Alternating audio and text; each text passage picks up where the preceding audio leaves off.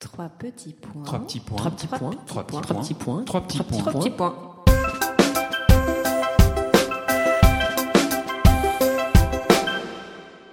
Trois petits points est un podcast dédié à la littérature, aux passionnés de lecture, ceux qui détestent finir un livre, qui rechignent à le fermer et surtout, surtout qui pleurent à l'idée de quitter les personnages avec qui ils viennent de passer du temps et se sont attachés.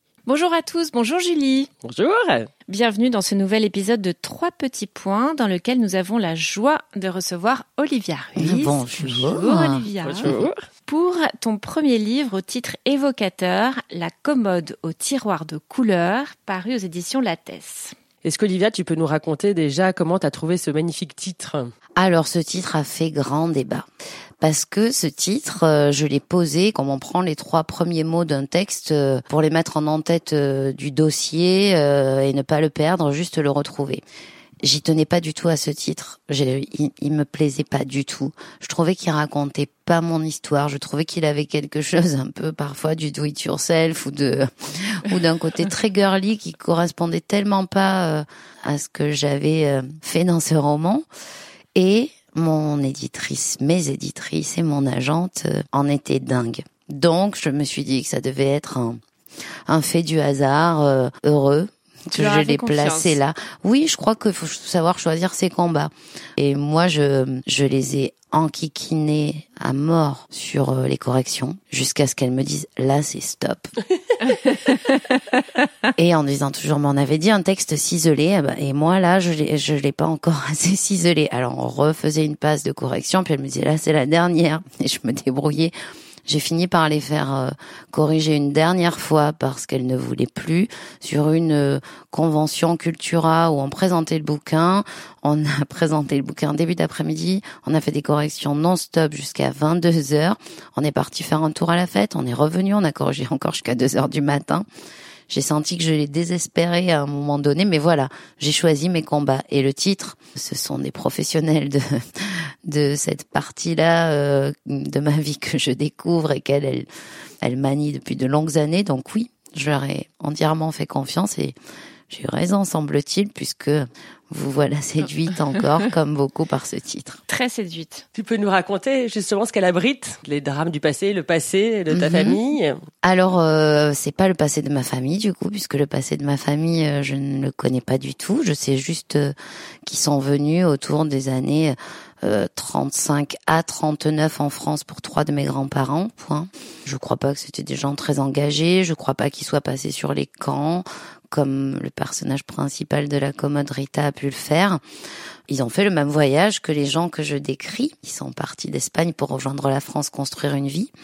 Mais euh, mes personnages à moi sont plus euh, héritiers de tous les témoignages que j'ai pu lire, euh, de tous les documentaires que j'ai pu voir finalement, ou des ou de toutes les latineries euh, qui m'ont rapproché de moi, du cinéma d'Almodovar jusqu'aux livres de Serge Pey ou de Lydie Salver.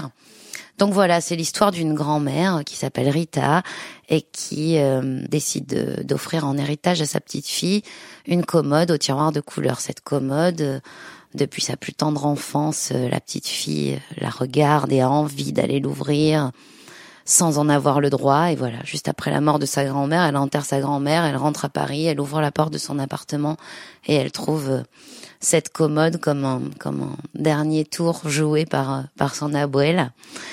Et elle va en ouvrir. tu dis. Voilà. C'est joli aussi, abuela. Voilà, et elle va en ouvrir les tiroirs le temps d'une nuit et découvrir ce destin, cette femme qui, avec ses deux sœurs, euh, quitte l'Espagne pendant la guerre franquiste et qui euh, va devoir euh, se rêver une vie, y accéder parfois, parfois pas du tout, et se débrouiller avec ce dont elle est héritière et en même temps ce dont chacune de nous est faite, c'est-à-dire sa féminité, sa masculinité, sa soif de liberté, son la nécessité de renoncement trop souvent. C'est l'histoire du- d'une famille avec euh, des drames et puis des joies, mais des drames assez fondateurs. Et euh, ça commence avec euh, le suicide des parents de Rita, un suicide d'amour. Est-ce que tu peux nous raconter cette partie-là? Moi, ça m'a tout de suite marqué. Enfin, j'ai ça m'a fait vraiment rentrer dans ton livre de manière assez fracassante en fait. Mhm. Raconte. Eh bien, euh, cette partie-là, souvent je sais pas d'où me vient l'inspiration. Par exemple, cette idée de commode. Je sais pas pourquoi une commode, à part que je suis très curieuse et que l'idée d'ouvrir un tiroir est déjà quelque chose d'excitant pour moi en tant que femme. Mais voilà. Alors que là, je sais très bien d'où vient cette idée. Sur mon premier album, il y a une chanson qui s'appelle Les vieux amoureux que m'avait écrite un ami qui s'appelle Chet et euh, qui raconte l'histoire d'un couple qui a tellement peur de mourir séparés qu'ils décident de mettre fin ensemble à leur jour. On ça dit euh, ils ont cousu un linceul enveloppant leur destin et on comprend euh, voilà qu'ils ont souhaité en finir ensemble pour ne pas affronter la séparation à aucun moment de leur vie au moment où j'ai écrit euh, la comédie musicale Bolbert, enfin la tragédie musicale d'ailleurs Bolbert avec Jean-Claude Calota pour le Palais de Chaillot, cette idée m'est venue euh, que cette héroïne qui quittait l'Espagne allait arriver seule parce que ses parents, par un acte et d'amour et euh, héroïque, voilà, et, politique aussi absolument, allaient voilà l'abandonner finalement parce que c'est une forme d'abandon pour qu'elle elle ait ça cette petite chose en elle déjà pour se construire. Parce que c'était la base euh, euh, je crois de mon personnage. Une, immense peur de l'abandon et une fièvre du combat pour pallier à celle-ci. Donc voilà assez naturellement un peu comme dans la tragédie musicale les parents de Rita devaient disparaître d'une façon à la fois héroïque et à la fois complètement injuste pour une enfant a besoin de ses parents. Oui. Donc quand ce couple décide de mettre fin à, leur vie, euh, leurs trois filles se retrouvent sur le chemin de l'exil vers la France. Et là, on en apprend beaucoup sur euh, cette France euh, et surtout cette Espagne des années 30 et du franquisme, cet exil de centaines de milliers d'Espagnols vers vers la France. Comment tu t'es renseigné Quelles ont été tes sources pour nous parler de tout ce qui s'est passé à cette époque-là Ça, c'est ce serait très flou pour moi à expliquer parce que ça fait presque 30 ans que je me nourris de cette histoire. Donc je sais pas où. Je sais qu'à un moment donné, j'ai eu une vision complètement onirique et personnelle de ce que devait être cette histoire et quels devaient en être euh, les stigmates et qu'à chaque chose que j'ai posée, j'ai été le vérifier. Mais moi, la première fois que je comprends que j'ai quelque chose à trouver dans cette histoire, j'ai à peu près 9 ou 10 ans, je chante une chanson en espagnol pour une fête familiale qui va se passer à Gérone avec mon papa et on se dit tiens, ce serait chouette de faire une chanson en espagnol pour la famille là-bas. Et on reprend ensemble, je crois, la foule en espagnol. Quand je chante cette chanson en français, ma voix est toute euh, claire, toute fluette, toute fine, euh, comme celle d'une enfant.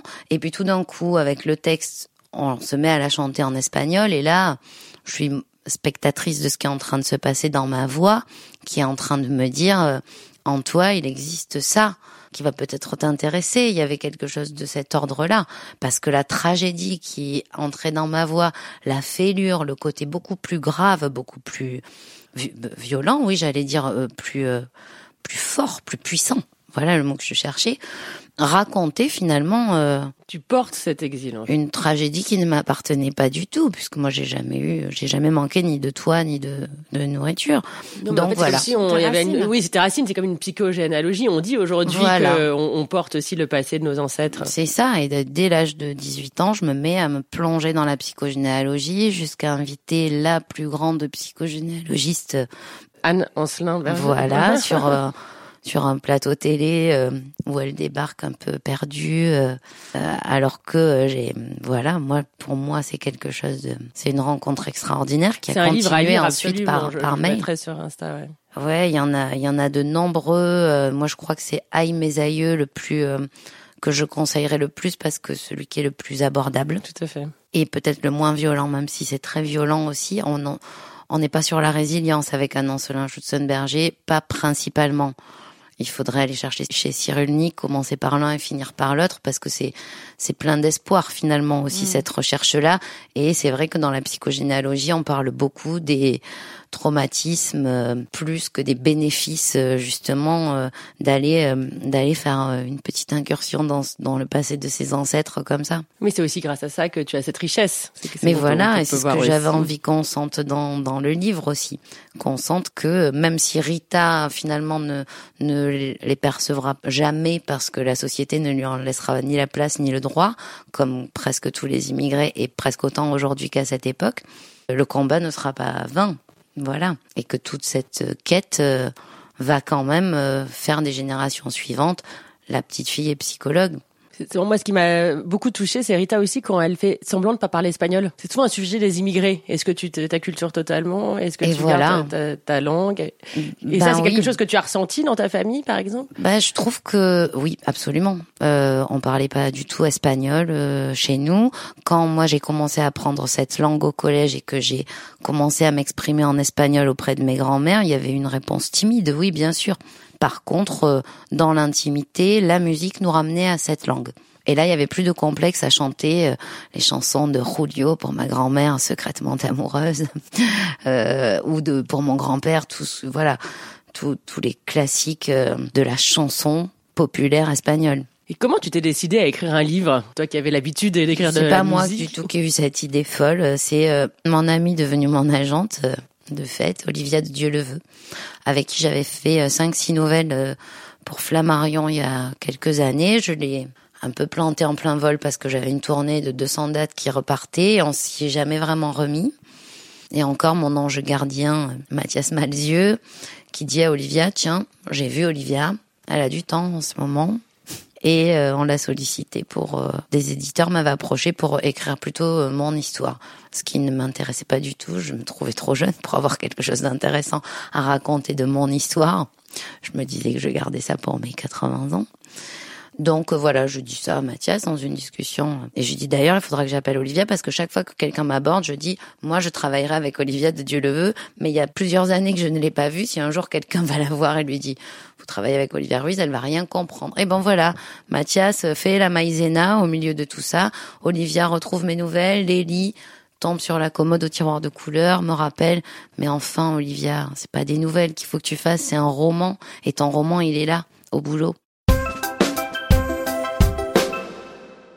Comment ça s'est passé alors l'écriture du roman? Est-ce que ça a été difficile pour toi? Parce que c'est c'est quand même un long une saga, c'est une saga. Ouais. C'est une écriture différente que celle d'une chanson ou d'une comédie euh, musicale ou enfin c'est une technique différente. Peut-être pas si différente parce que moi pour écrire une chanson il me il me faut en écrire des pages et construire mon personnage.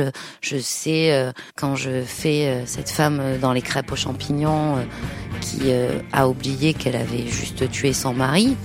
Je sais ce qu'elle fume comme clope, je sais où elle habite, je connais la gueule de son appart, je sais quels sont ses amis, je sais où elle est née, pour ensuite garder des, des, miettes les plus parlantes de ce que j'ai jeté. Mais du coup, sur une base de construction, par exemple, de personnages, sur la dramaturgie, oui, c'est différent. Parce que du coup, on prend le temps d'installer des tensions. C'est assez jouissif d'ailleurs d'avoir le temps. Ou, euh, tout d'un coup, euh, de se laisser imposer quelque chose, ça n'arrive pas sur les chansons. Le plan, en général, il bouge pas dix fois. Alors que là, moi, j'ai 40 plans, je détruis tout, je refais tout. Tout d'un coup, euh, il faut qu'il y ait quelque chose de dramatique qui se passe. Et puis j'ai pas envie de l'écrire. Et pourtant je sais que pour que ce qui se passe avant et ce qui va se passer après à la mesure de ce que j'attends il faut ce drame à ce moment. Donc voilà il y a aussi euh, l'écriture peut guider parfois euh, la dramaturgie peut amener des événements auxquels on n'aurait pas pensé chose qui arrive pas trop dans les chansons ce genre de du coup tu as mis combien de temps pour l'écrire? C'est difficile à quantifier parce que j'ai vraiment travaillé que ponctuellement. Par ah exemple, un mois à fond, et puis euh, là, euh, crise de confiance, euh, j'arrête tout, j'appelle Olivia, je disais non, non, je, je, je sens pas. Elle me harcelait pendant un mois, deux mois, trois mois en me disant remets-toi-y, je, je t'assure, fais-toi confiance. Et puis je m'y remettais un mois à fond, puis je me arrêtais deux mois. Donc, euh, je sais pas, je dirais peut-être que tout mis bout à bout, euh, six mois. Ah, c'est court quand même. C'est très court. Ouais, t'as été rapide. tu parles de, de haut et de bas, euh, que t'es, t'as ce côté peut-être, je sais pas, on pourrait dire méditerranéen ou grec, parce que en effet, t'as des, des grands, des grandes envolées, des trucs très puissants, des, c'est, c'est tragique, c'est, c'est très euh, fort, je trouve, en effet. Et même tes, tes mots, tes phrases, euh, parce que t'écris au jeu, c'est un côté aussi punchline, quoi. euh. Oui, c'est une écriture qui est hyper rythmée, qui est même cette façon d'entrecouper dans la langue des mots espagnols. Ça donne un côté flamboyant. Voilà, flamboyant, voilà. Et, et ça, c'est intéressant d'ailleurs de se demander comment tu t'es construit ton style. Est-ce que c'est venu un peu naturellement ou est-ce que tu as vraiment réfléchi Ou même peut-être tu Au as niveau du demandé style, des non. conseils? Non, ça c'est euh, peut-être que le fait d'avoir un personnage un peu fragile sur la langue, fragile et fort à la fois, puisque Rita, avec cette volonté euh, qui va quasiment durer, euh, à part à certaines périodes toute sa vie, de vouloir être plus française que les Français, tout d'un coup, ça a imposé quelque chose. C'est peut-être pour le, la petite fille où j'ai laissé aller la plume, mais là, j'avais un cadre tellement clair qui était euh, quelque part euh, la langue de pas mal de gens de mon village aussi, euh, ou de ou de certains Espagnols que je connaissais, ou parfois pas, enfin un mot qui s'échappe là, tout d'un coup au milieu de rien parce que euh, parce qu'on touche à quelque chose de donc le cadre était tellement là que j'ai eu qu'à laisser aller ma plume donc une espagnole dont la langue maternelle est une espagnole qui en même temps s'applique et notamment pour les punchlines, j'étais décomplexée. Je, mon personnage n'était pas une, une grande ponte de la littérature. Je pouvais euh, mettre euh, des, des choses avec une forme de fragilité, de naïveté, parce que c'est ça qu'elle est Rita. Elle reste quand même quelqu'un qui ne va pas quitter un milieu ouvrier et paysan toute sa vie même si elle devient euh, commerçante. Donc, elle, elle a beau essayer de toutes ses forces, elle, elle aura pas les clés d'avoir une langue trop châtiée. En même temps, elle va essayer. Donc, c'était le cadre était tellement là qu'il n'y avait pas besoin après d'aller se compliquer la vie avec du style, puisque le cadre a imposé un style, je trouve. que C'est un très beau mis. personnage quand même parce que c'est c'est c'est drôle ce que ce qu'on t'en dit parce que c'est vrai un personnage qui est hyper attachant. On est on vit avec elle, on souffre avec elle. Euh, Moi je trouve que tu parlais résilience. euh, des Oui. drames, euh. On rigole aussi un peu avec Ah bah elle. carrément, moi j'adore. Ah non, Oui, Puis elle est- voilà. Et, et puis alors je me demandais est-ce que les, les, les femmes espagnoles étaient si libres aussi euh? Non, pas chez moi. hein. Moi, chez moi, la pudeur a toujours été de mise. Mais ça, peut-être que c'est aussi euh, beaucoup les films euh, de Carlos Saura, où on avait des choses très crues. J'aime ça. D'abord, je suis euh, assez obsessionnelle du rythme parce que je m'ennuie hyper vite. Que ce soit en tant que lectrice, que cinéphile ou que mélomane, si j'ai pas des événements permanents, si j'ai pas un- quelque chose qui m'emmène, qui me saisit, donc euh, quitte quelquefois à mettre des ellipses et à speeder certains passages, j'avais besoin qu'il y ait cette espèce de truc euh, comme une, une chanson de trois heures et demie où il faut jamais euh, s'ennuyer. C'est le cas. Voilà, comme dans la musique classique beaucoup aussi, où il y a toujours un petit événement dans un coin, hop, qui nous amène ailleurs. On a presque oublié ce qui venait de se passer parce que voilà. Et ça, c'est vrai que je crois que c'est un goût personnel qui m'a qui m'a amené à ces choix aussi au moment où on éditait. Voilà, où quelquefois j'avais laissé aller, laissé aller ma plume, et puis quand les filles me disaient euh, ces 30 pages-là, tu crois pas que ce serait une super base pour ton prochain roman, pour me virer gentiment les trucs, voilà. Effectivement, à la relecture, je me disais mais pff, bien sûr, mais voilà, ça pique un peu sur le coup parce qu'on se dit mince, c'était pas mal quand même tout ça, et puis euh, et puis finalement on se dit mais bien sûr, bien sûr. Hmm.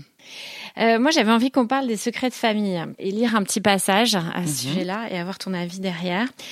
Maman, un secret c'est fait pour être tu, c'est son essence même. Le révéler, c'est rompre son existence, le faire partir en fumée.